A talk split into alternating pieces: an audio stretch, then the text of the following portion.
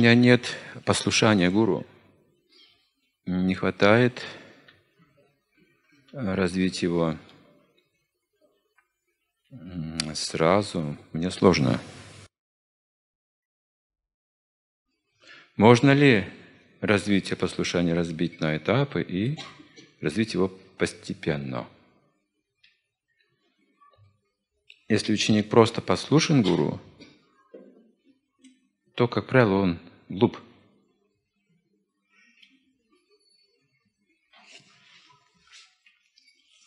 У послышных учеников нет вопросов. Они просто ждут приказы и делают. Они могут не осмысливать этого всего. Вообще, говорится о ребенке. Если он полностью послушан, он глуп. Если он умный, он упрямый. То есть у него есть разум свой. Ему нужно объяснить. Он хочет учиться. Это не так, что ученик должен бунтовать по отношению к гуру, но нужно пытливо интересоваться, задать вопросы. Не просто слушать, а пытаться осознать, что говорит духовный учитель. Естественно, что это постепенный процесс.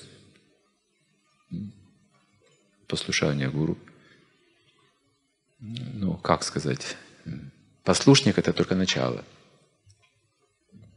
Это тоже как ребенок или вот брамачари, он послушник, потому что он еще учится, он не знает, как в этом мире жить, не знает многих правил, законов, отношений. Он просто слушает, что говорят, и выполняет, так он учится. Но ожидается, что при этом он разовьет свой разум и станет самостоятельным. Слушание гуру должно привести к свободе. Вот с уровня свободы он может любить. Проявить любовь.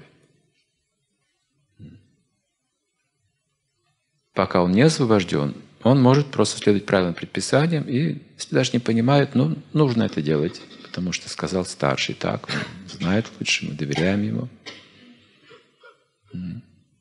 Итак, это не полное послушание. Это процесс обучения. Полное послушание означает, что человек слышит сердце. Гуру находится там. Это уже как бы совершенный ученик. Нам приводили пример на занятиях GBC. Есть два вида типа солдат. Один солдат, он знает свою задачу, приказ. Но он не знает полностью стратегию боя. Ему не говорят об этом. Он выполняет эту свою задачу, приказ, и ждет следующего приказа. Он не должен ничего делать.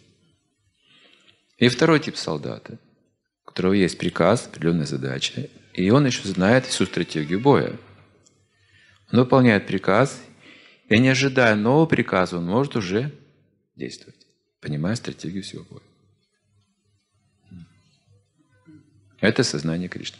Когда мы обретаем сознание Кришны, понимаем как бы картину целого. Становится понятно, почему Кришна говорит так, почему Гуру Парампара говорит вот так, и почему сегодня нужно действовать вот так, а не по-другому.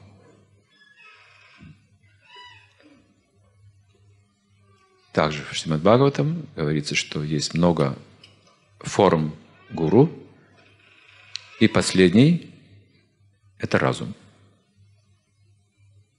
Кого мы учимся, это собственный разум, собственное сердце. Все должно быть подтверждено собственным разумом, опытом. И Пропада говорит, что это сознание Кришны мы не привносим извне, оно есть внутри. Так кого же мы должны слушать?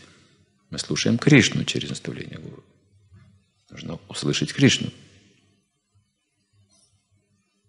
Гуру не является приказчиком, он является духовным учителем. Он должен дать Кришну ученику. Не свои приказы и не свои какие-то планы отдельные. Итак, в процессе как бы, практики мы сознаем, что мы служим Верховной Личности Бога. Не просто какому-то гуру. Много в этом мире учителей.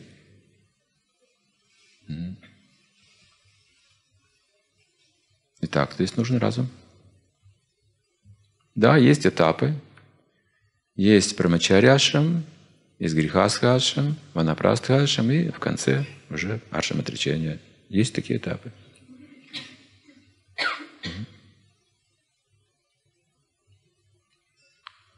На платформе Брамачаряши мы просто слушаем и делаем. Грехасхаши мы уже применяем, уже совершаем яги самостоятельно. На уровне ванапрастхи мы уже отстраняемся от всех материальных дел, чтобы погрузиться в духовную жизнь полностью. На уровне отречения мы ничего общего с этим миром уже не имеем.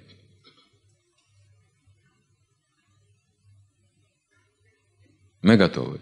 Но если мы на уровне отречения находимся уже, мы уже готовы к тому, чтобы закончить временное материальное существование.